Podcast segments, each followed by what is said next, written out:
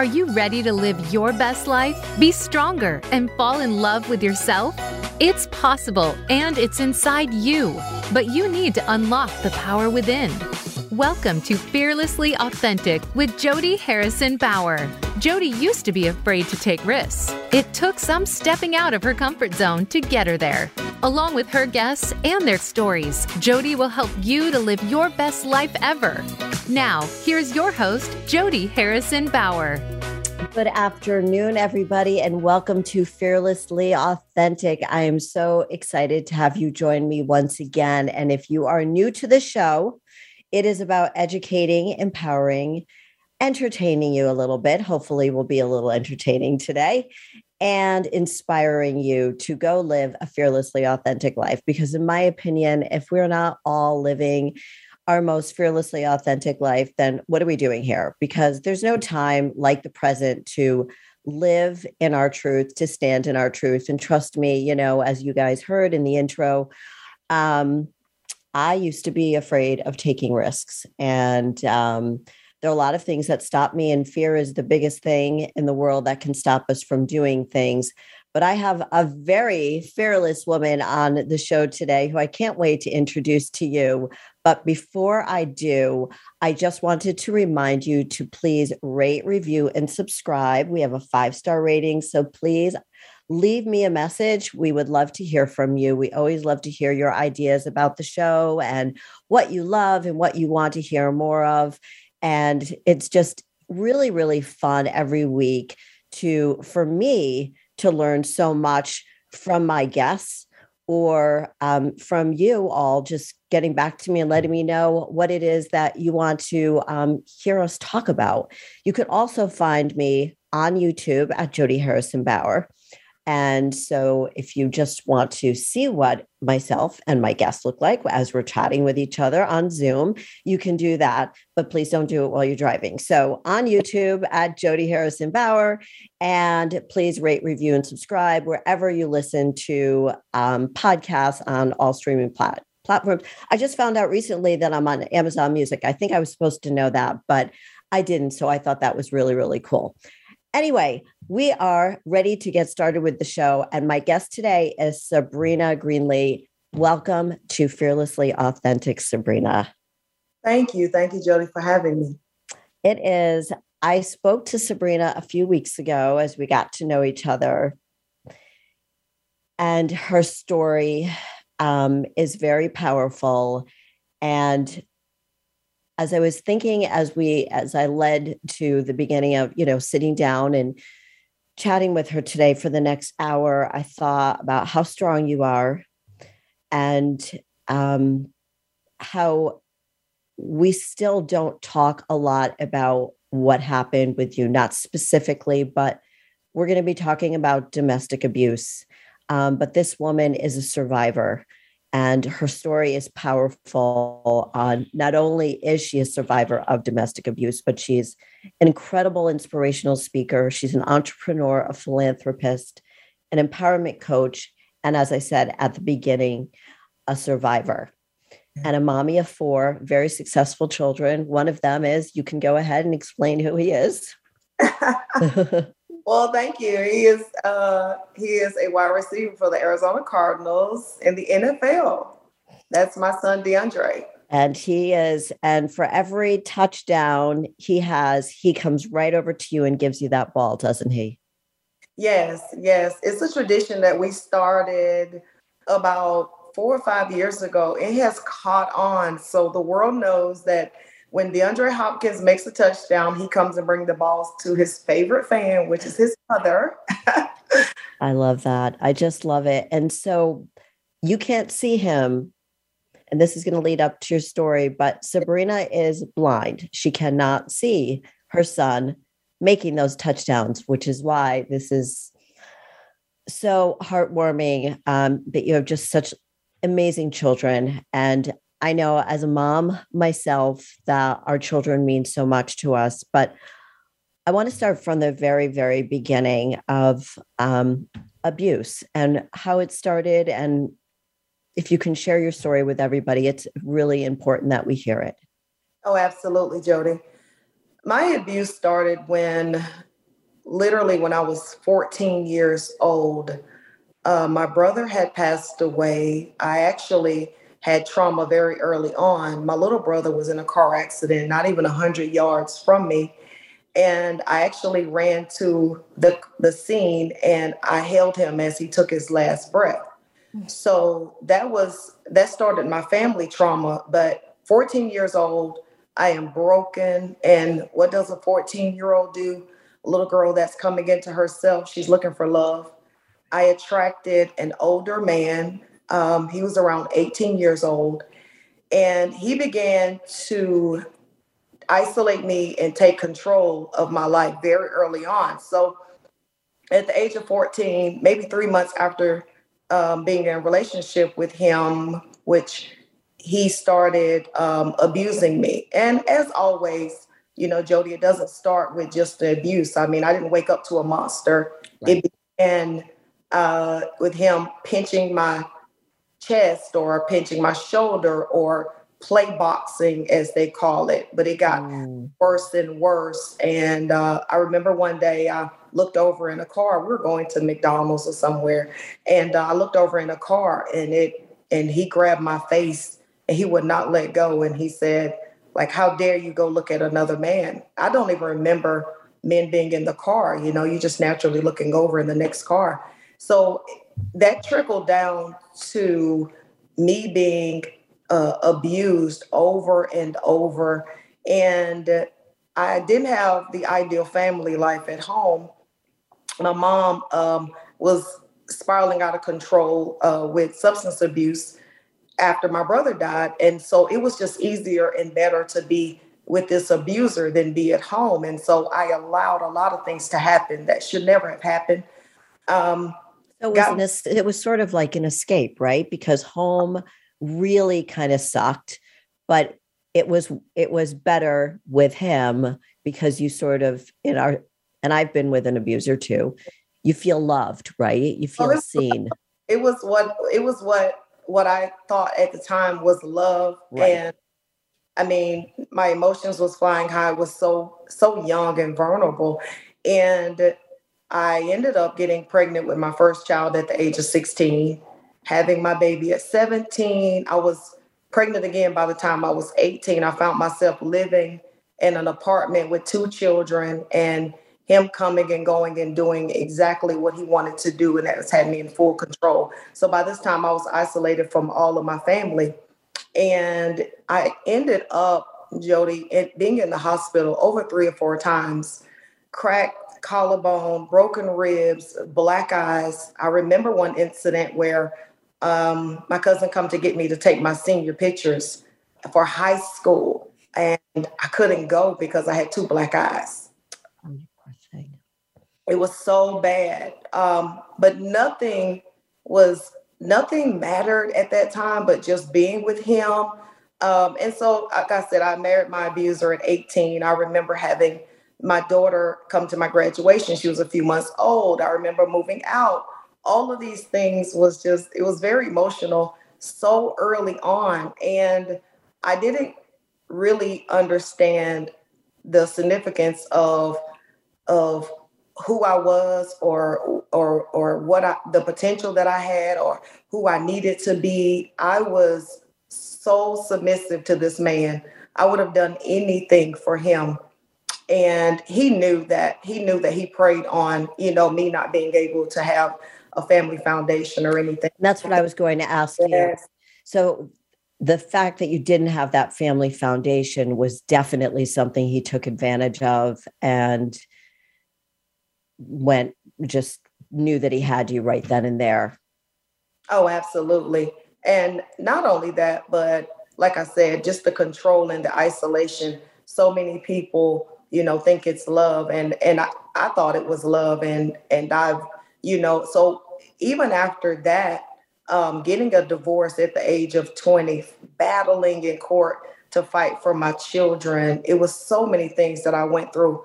But at this point, I really was broken. I realized that I'm, done. Like I can't. I, I, you know, love is is just not for me. So I began to go on this journey of manipulation, deceit. And I became this woman that, you know, I'm going to get you before you get me because I was just so battered and broken at the time. And what I thought was love wasn't love. And, and probably here- a little shut off, right? You're like, I'm not letting any man near me, near my kids, because, right, because I'm going to get you before you think you're ever going to hook me in ever again, right?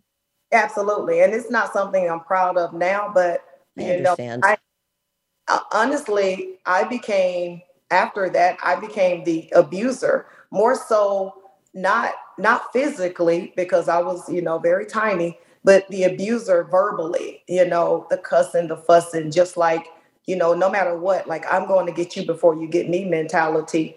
And I ended up in a, a couple of other relationships prior to that, um, going into it with, you know, the abusive uh, mentality. However, it it caused them to in turn be physically abusive to me.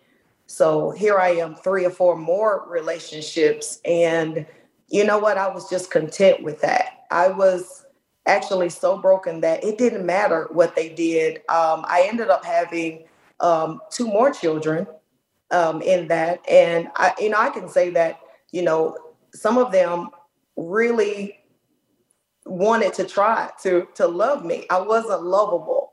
I was right. already in a place of brokenness. Right. Did you ever was there anybody ever in your life that tried to help you? I don't recall anybody trying to help me.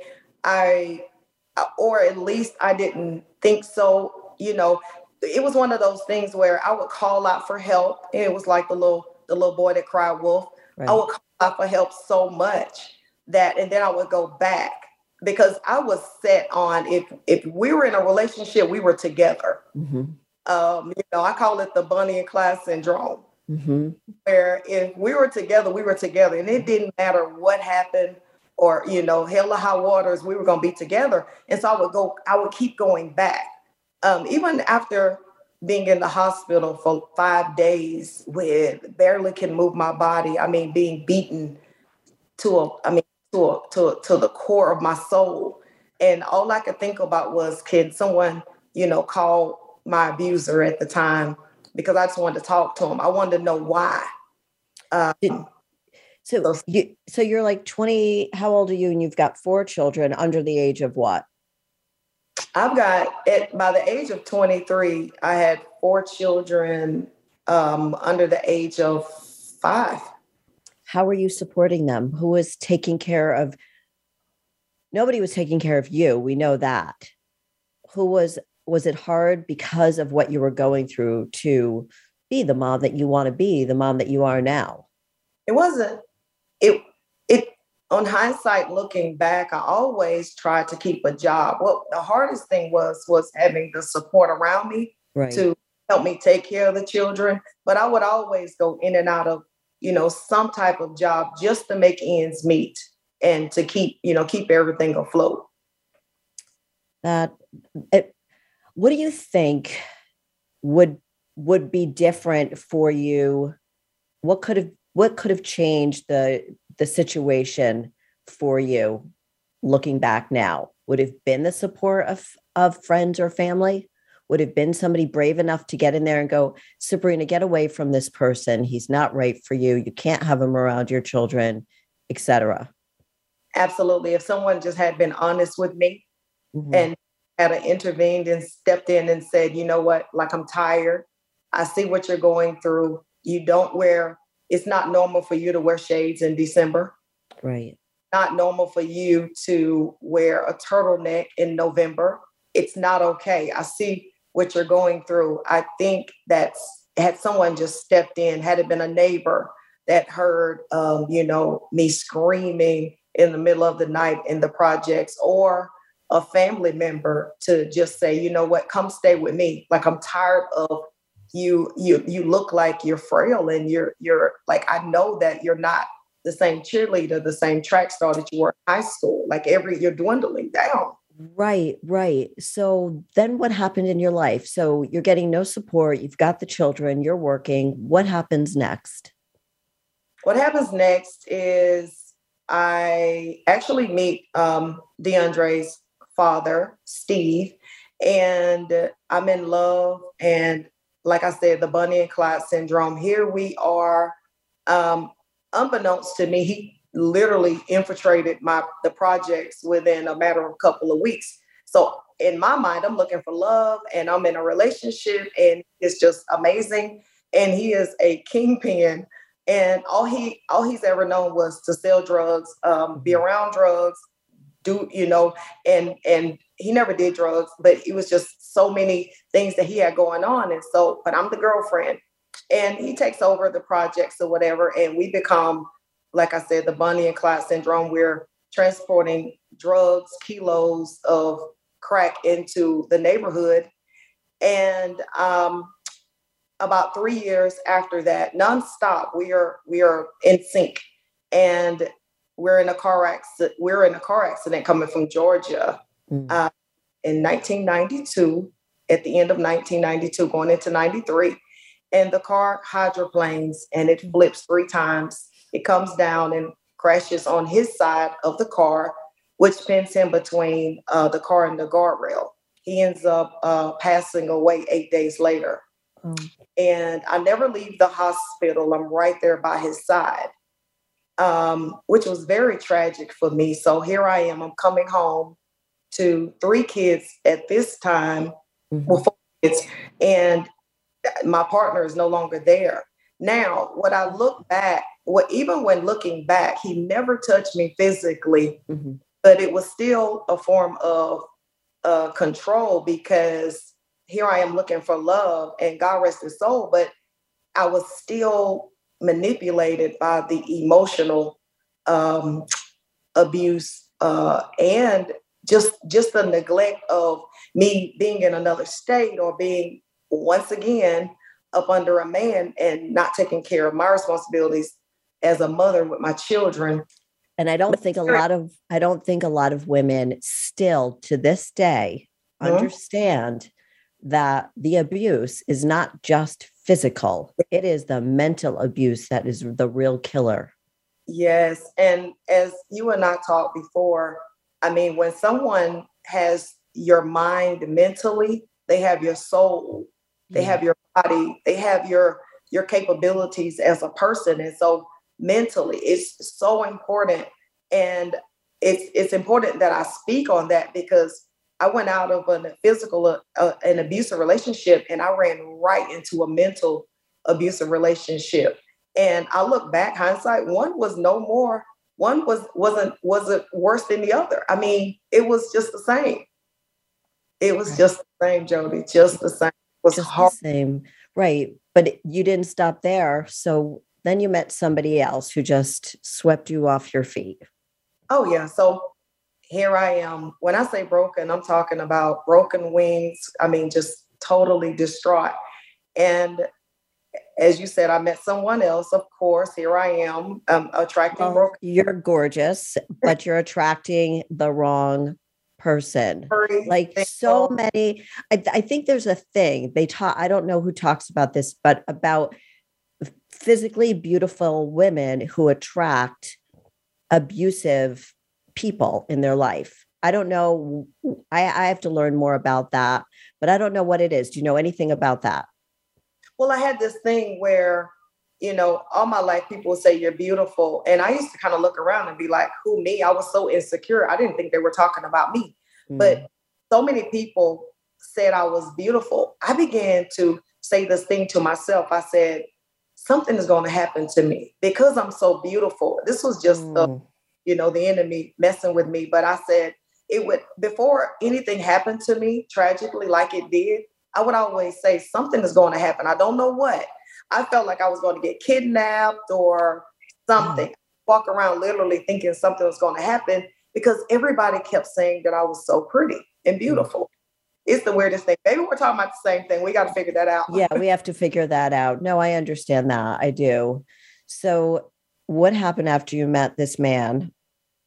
So, I um trying to do what most women do, and that is try to support and take care of your children. Because so many people kept saying I was beautiful, I decided to go and dance at a at a local strip club.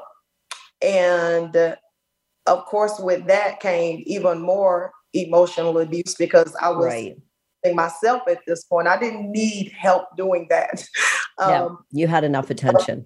At this point, I didn't need any help. I was a self sabotager um, on steroids, and um, and so I was in the strip club, and I decided that I wanted a boyfriend. Now I had been in there a couple of years, but I decided I wanted a boyfriend.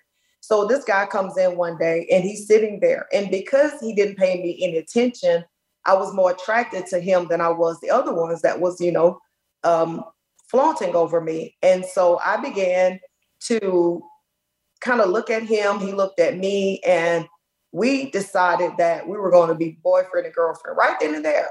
It was like, you're mine, you're mine. Okay, you're mine, you're no, you're mine type thing. Um, they, and so what what transpired from that was, unbeknownst to me, you know, he had other girls, he had a girlfriend. And then, and Jolie, the thing about it was there was so many red flags from the beginning. Um, I mean, the lies, the manipulation, just just him actually what I call mashing the gas. So he came mm. in home and within two weeks he had the keys to my home, my cars, access to my children, my life, everything. It was just there. Wow. Uh, and he wasn't leaving. He knew, you know, he had a he had an end goal. So moving forward, um, he as I said, he had a girlfriend. I had no idea. Right. And by him having access to my keys, my homes, um, I remember on this um, this day on July 20th, um, 20 years ago, um, this month, uh, I woke up and he said that he was going to uh, ITT Tech to a school. And I, I, you know, and I said, okay, you know, just kind of brush him off like, okay, you know, hey, take the car. Yeah, sure. Go to school. You know, yeah, take the car.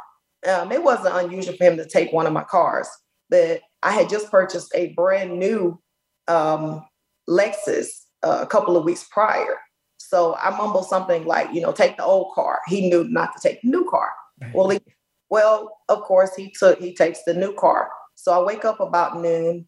Uh, my baby girl is four at the time, and you know I make sure she's straight. But I'm moving around the house, and I realize that he's taking my new car. So now at this time, I'm pissed off. Yeah, I'm like, I'd be too. Take my new car. You know, I, I, I like him, but I've just made have been going through so much at this time that I was fed up. I was tired. By this time, there was a young lady that had called my phone, mm. and um, you know, was demanding that she speak with him, but he says it was his sister. So I just ignored all of these things. I was somewhere getting my hair prior to this day. I was somewhere getting my hair done, and um, he left for about an hour. I couldn't leave because he had my car. And then a young lady comes flying in the parking lot saying that he had been at her job harassing her. All of this, all of this to find out that it was the same young lady. Wow. Uh, that he had taken my car to go see this particular day on July 20th.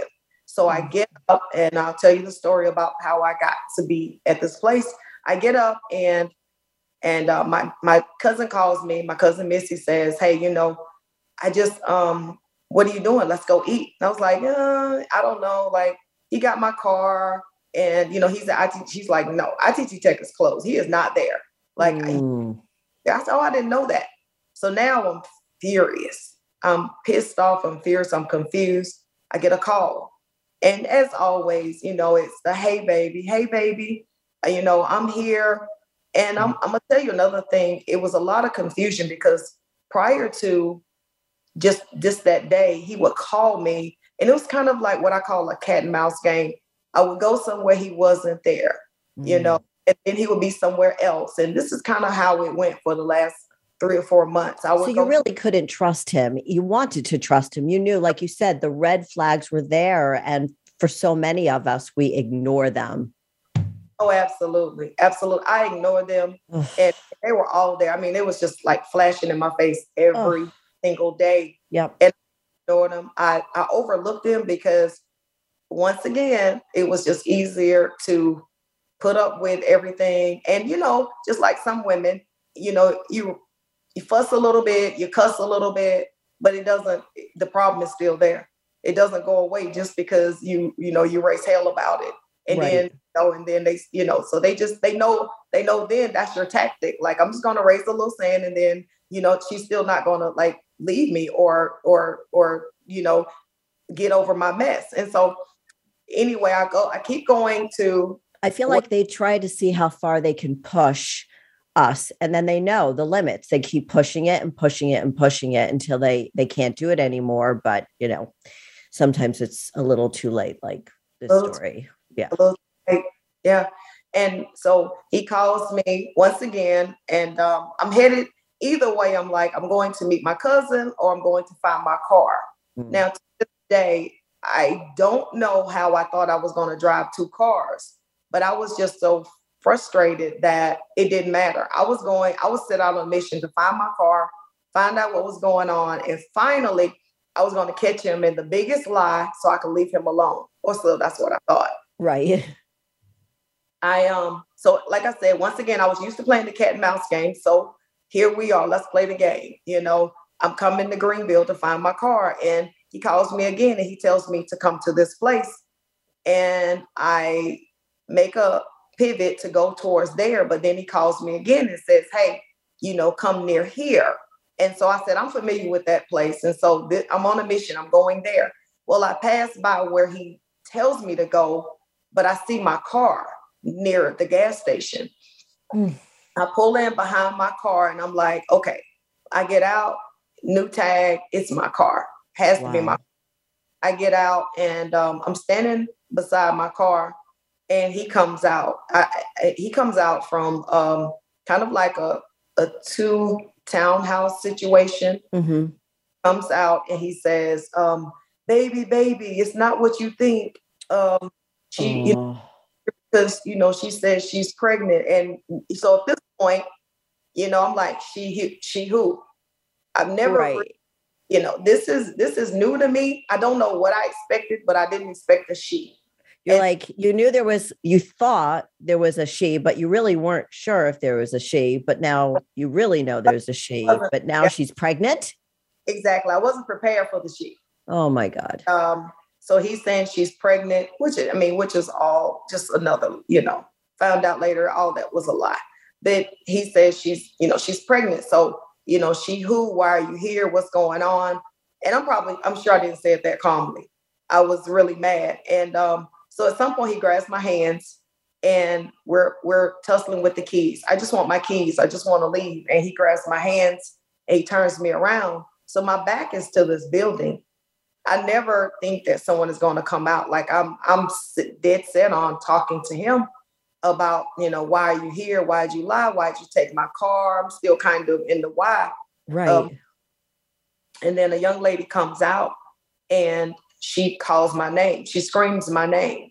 And I turn around and at mm. some point I'm, I wiggle my right hand away from him and I put my my hand up. Well, by this time, she has dashed dashed a concoction of liquid red devil I mixed with Clorox onto oh my God. body.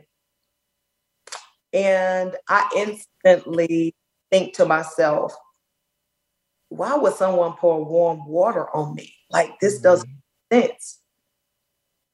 12 o'clock, the sun is bright on a Saturday, beautiful day. And here I am, I fall to my knees oh my God. on the grass. And I don't even realize what just happened because at this point it just feels like gritty, warm water. But I realized within a matter of seconds of falling to the grass that my skin is coming off my face. Oh. And I'm I'm touching my skin as I'm touching my my stomach and my neck. My skin is is in my hands. And so I, I just I lay down and I my back is up and I remember looking up at the sun and it was almost like a white curtain comes over my eyes and I instantly go blind. Well, I don't have time to say I'm going blind or feel it because at this point my organs are shutting down all at the mm. same time. So here I am, like taking shallow breaths. I'm panting for breath, and I really don't understand what's going on with my body. Um, I am, I, I really just was like dying. uh, blood is everywhere and skin is everywhere. And I'm laying there and I'm dying out. Oh and God. here I I keep trying to get up, but I, Mhm. I like Jodi, I couldn't get up. I couldn't, I couldn't lift my own body up. and you're thinking to yourself, I'm dying. I am dying. This wasn't warm water. This was poison. I'm dying. My skin is coming off of my body. Oh, And um, I feel something pick me up or somebody pick me up. It's him. He picks me up. He puts me in the passenger side of my brand new car Mm. and he drives me back up to that gas station that I had passed earlier. Um, by this time, I'm going in out of consciousness. He picks me up and he takes me to the door of the gas station. The gas attendant starts screaming because here's this woman and she is bleeding all over the store. right. And they prop me up against the water fountain that is to the right of the cash register. She locks the doors and of course, so she starts splashing water in my face. I'm sure that for a few minutes he stayed there and started splashing water on my face. Also, I could hear him screaming, she's screaming. I can't see at this time. Oh, But then a few minutes after, well, actually, I actually slumped down because I can't hold myself up anymore. She can't hold me like I'm I'm dying. Blood is everywhere. And he gets scared and he leaves me there to die.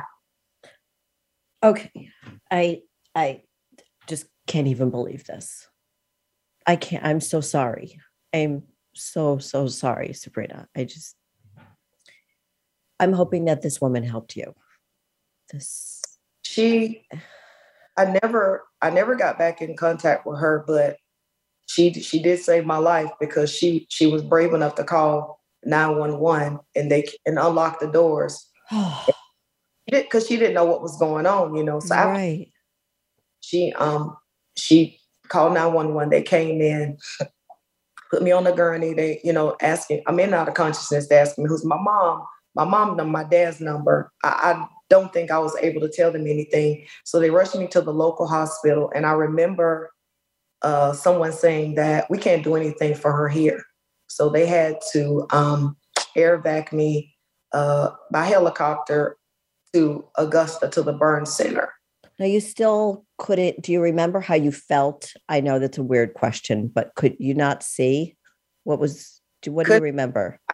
anything. I just remember a lot of people standing over me screaming, Mm, you know, trying to get air into my system, trying to put the IV in, like a lot of screaming. mm. And I remember someone saying, There's nothing we can do for her here. Like oh she's goodness, right? we here.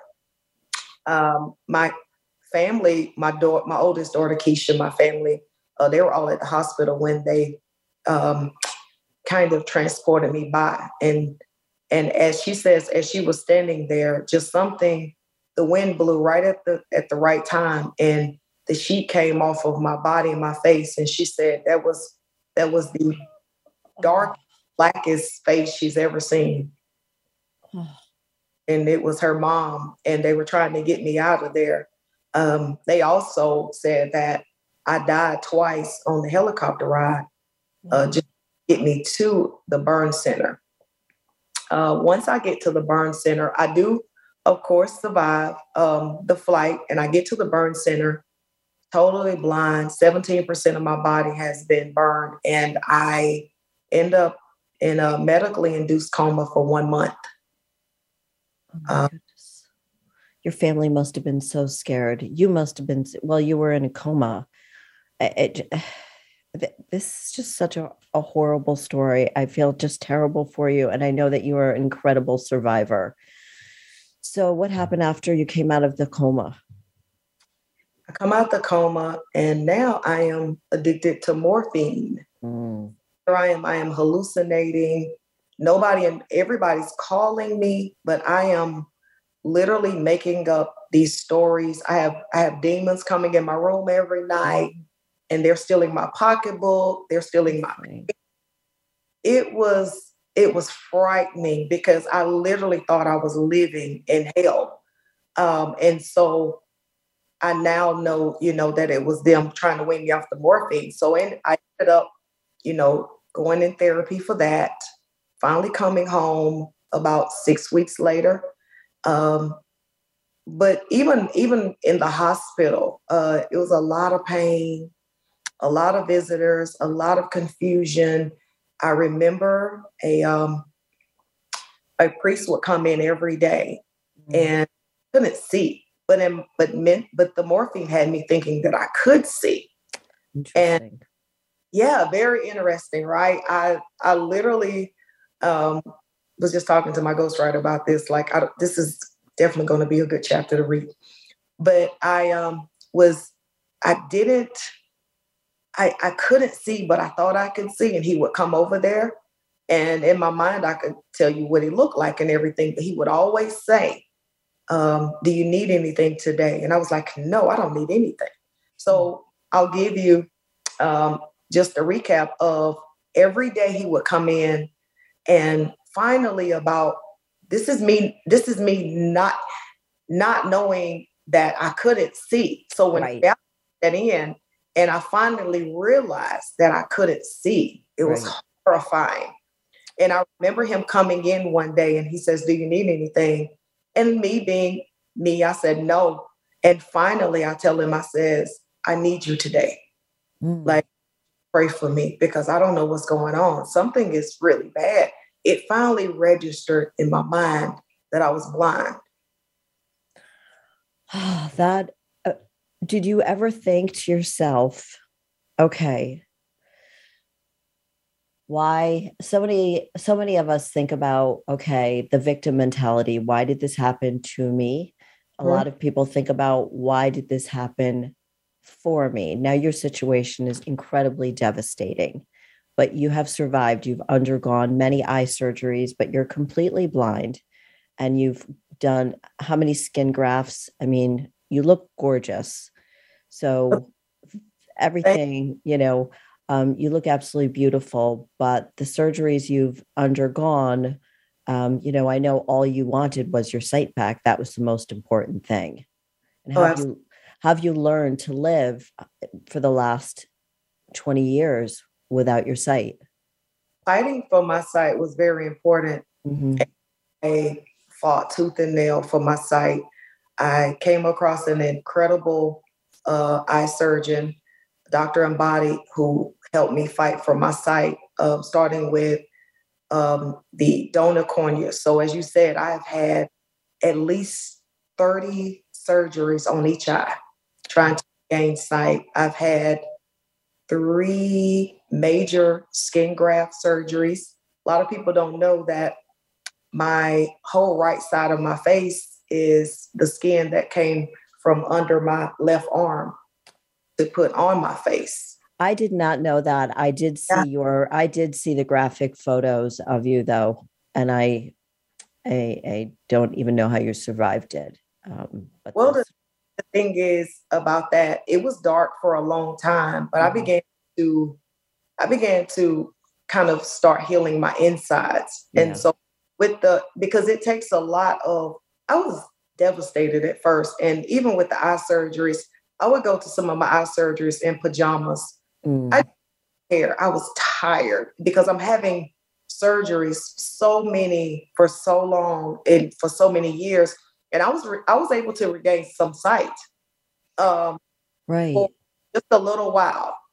Right. And so what I describe as sight, it wasn't as in 2020 vision. I would tell people it's like holding a thick piece of plastic up to your face and trying to look through that. Mm. That was sight. But Jodi, I didn't care. It was sight. I had a little bit, and this is why my children was in middle school to high school. I, I regained a little bit of sight. Um, and it wouldn't last long, but I would kind of, you know, cherish the little sight that I did have when I did have it. Yeah, I, you know, the, I have a couple of questions for you. So you're going through these surgeries. Mm-hmm. What happened to the girl? I I know what happened, but tell us what happened with the girl. What happened with the ex boyfriend, and how did your children help you get through all of this? So a lot of questions I have for you. Oh, let's let's okay. So she ended up getting sentenced to 20 years in jail. Good. For assault and battery, assault and battery with intent to kill. She should be there forever. Yeah. And she actually got out last May, May 3rd. No. Yeah, this this let's see. Yeah, last May 3rd, she got out. Mm-hmm. I, I, was thinking it was this year, but it was yeah, it was it was last year. Mm-hmm. I, he ended up getting a year and a half, but it wasn't because of that situation. It was because he decided that he would not leave me alone and that he would continue stalking me uh, further even after I got out of the hospital. So he ended up getting a year and a half, which he served about six months. Wow. Wow. You no contact with him, I assume. Not at all. No, no. So and how how are your how are your children during that time? My children literally are my heroes. Mm. They stepped up and we all became survivors. They sound like they are. Yeah, they sound they, incredible. I um I they exude confidence and strength and they're mm. resilient because they were so young and you know your mom is fighting for her life and being told that you can't see your mom until we pronounce her dead. Like they couldn't come. They were too small. And so for me to have to come back home to them um you know was it was tough for them. But then here we are. You have these four amazing children that kind of just said we're going to do whatever it takes. DeAndre has a story where you know, I stayed in my room for three and a half years. I was really depressed, Jodi. And he said he would do little things around the house just to make me happy. Oh. Um, just when I would come out the room, just the little things, you know, right. uh, in the floor. Keisha would try to cook, and they all laugh now because chicken that was never done. Right. And then uh, you have, you know, Shantaria that literally was a super motivator because you know, I remember one day, you know, she came to my room and she says, Mom, I'm hungry. And I was in the bed and I was not trying to get up out the bed that day. I had, prior to that, I had everybody waiting on me hand and foot. Right. Um, and then here I am having to walk down the hall for the first time with my little four year old and fix her a sandwich. It's amazing what we have the strength to do for our children. One of the things that I heard you say was that you would be, you know, you'd get the kids off to school, get them on the bus and so on, and then get back into bed and literally stay in bed all day. Mm-hmm. And then at three o'clock, when they got off the bus, you got up. I wanted to do whatever it took for my children not to suffer right. or, or have to deal with the choices that I made because you know, I was literally on a path of destruction way, way before, you know, that day. Right. But it's something like this to make me realize what really mattered in life, and that was my children. And so I began on this mission of not allowing my decisions to come down and trickle down on them. And I would literally, it started me talking to them saying, you know, this happened, but it's not going to define us this happened. And the more I talk, the more strength. Mm. And the more they realized I was like, you're going to go to practice. You know, you're going to go to school. You're not going to sit around here. We're not going to cry. And so, but then I began, even when I had bad days, as you said, I would like hide it. I would go in a room. As soon as I got them off, I would just go back in there and curl up in a fetal position and cry. As soon as I hear the door open, I would jump back up and act like nothing ever happened and try right. to around the house and cook. Uh, I was I was I was good at masking pain for sure. So how did things change? I know you said you didn't grow up as a very religious person, as a very spiritual person. Was it that you became more spiritual? What what was the real turning point after this horrific accident? What was the turning point where you felt like I'm building the confidence in myself. The more I speak about this, we do not have that victim mentality. We are survivors. We are going to carry on. You are not going to miss practice. You are going to do your homework. I was I was just determined for my children to have a better life than me. And whatever that looked like, I was willing to do it. It didn't matter. Um, I was willing to actually move myself out of the way for the first time in my life and put somebody else first. Mm. I was very mm prior to that accident. Um, it was all about me. Yeah. And, and I and, and the reason was because my mom did this and my dad did this and I'm Yeah. dealing with this. And for the first time, I really saw someone else and I wanted to do whatever it took. And so I began to hold family meetings within my my children. Um, they weren't allowed to watch certain things. They weren't allowed to fuss. They wasn't allowed to fight. I was nosy. I took doors off hinges. I kicked uh, doors down. yep, yep. I know. I've taken a door off the hinges too. I turned into a monster. I was like, listen, I don't I don't like your friends. You know, I don't like it was I began to just take control and and I had and sometimes it was radical, but I did I was determined that I wanted to make to to make a better life for them. And so, but with that came some type of healing.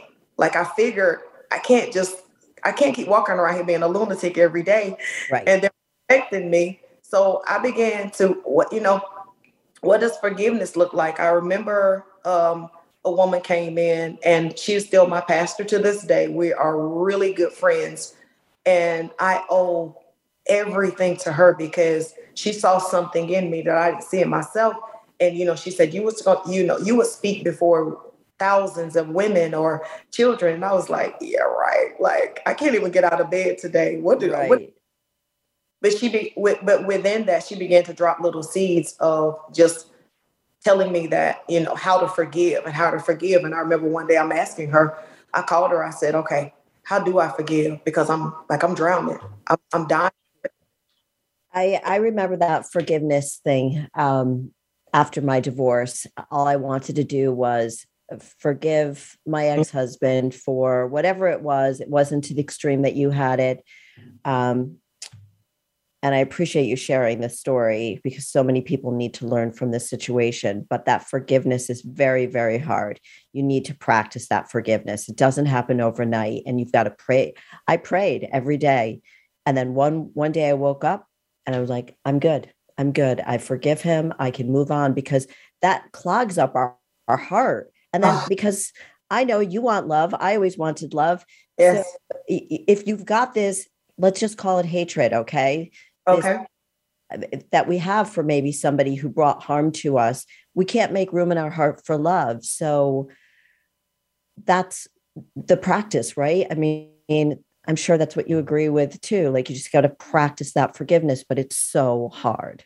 Yeah i think hatred is a very light way of putting it like i was like i was condemning people to hell i was Yeah, okay. All right. I'm leaving that up to you. Yeah. I just didn't know how far you wanted to go there with that.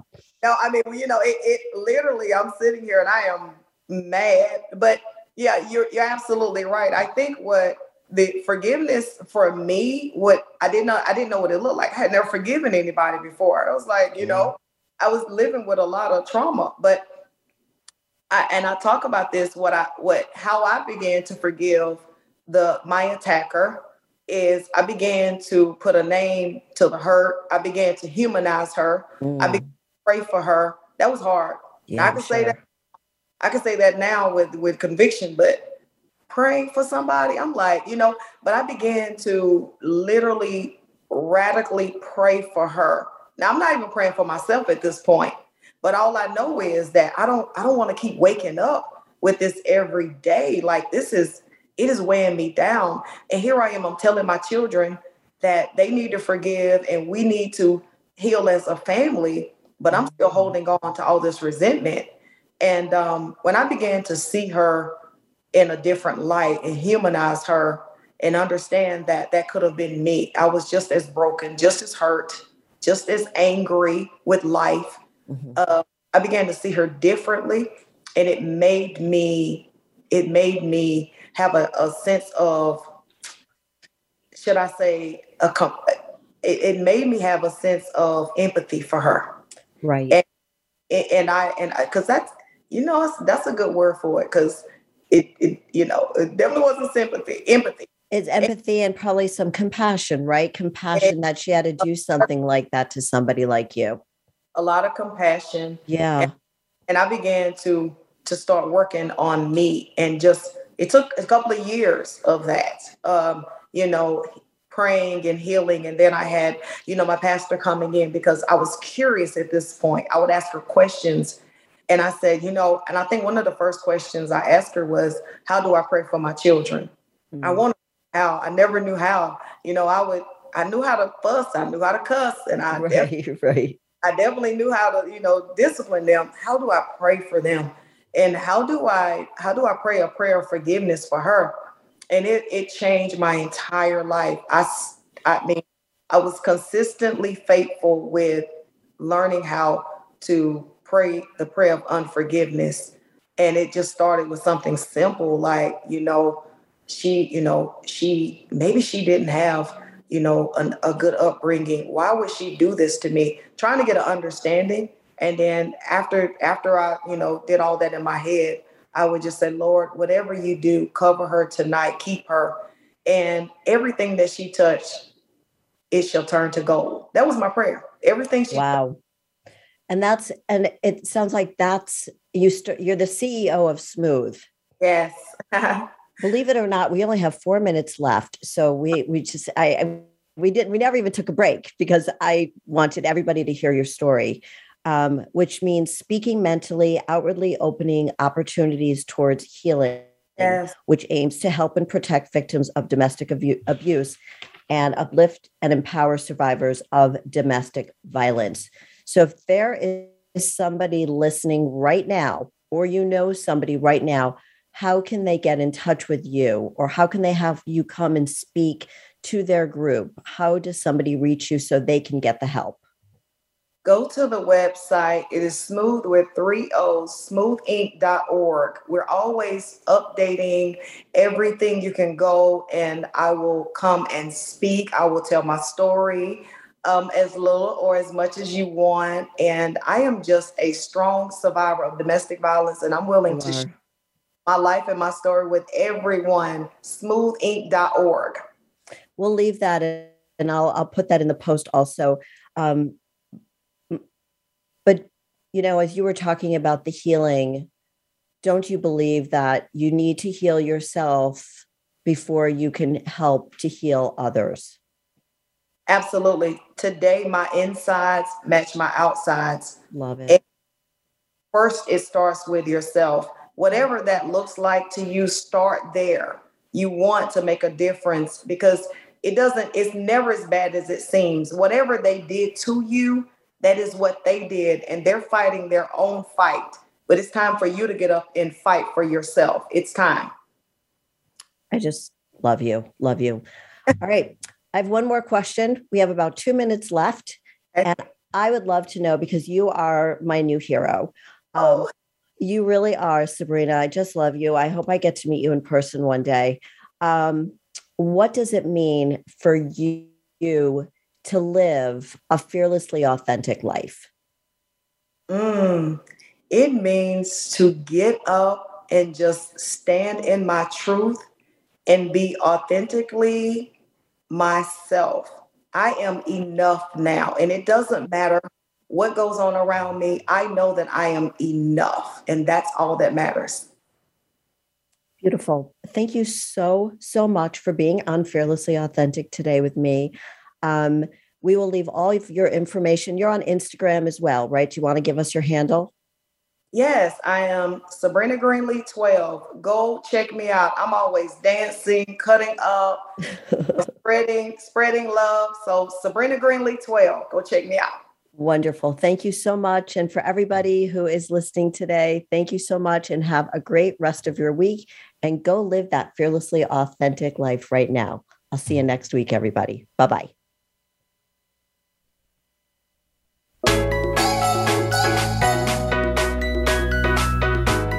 Thank you for tuning in this week to Fearlessly Authentic. Please listen again next Thursday at 1 p.m. Pacific Time and 4 p.m. Eastern Time for another edition with your host, Jodi Harrison Bauer, on the Voice America Empowerment Channel and unlock the keys to a more powerful you.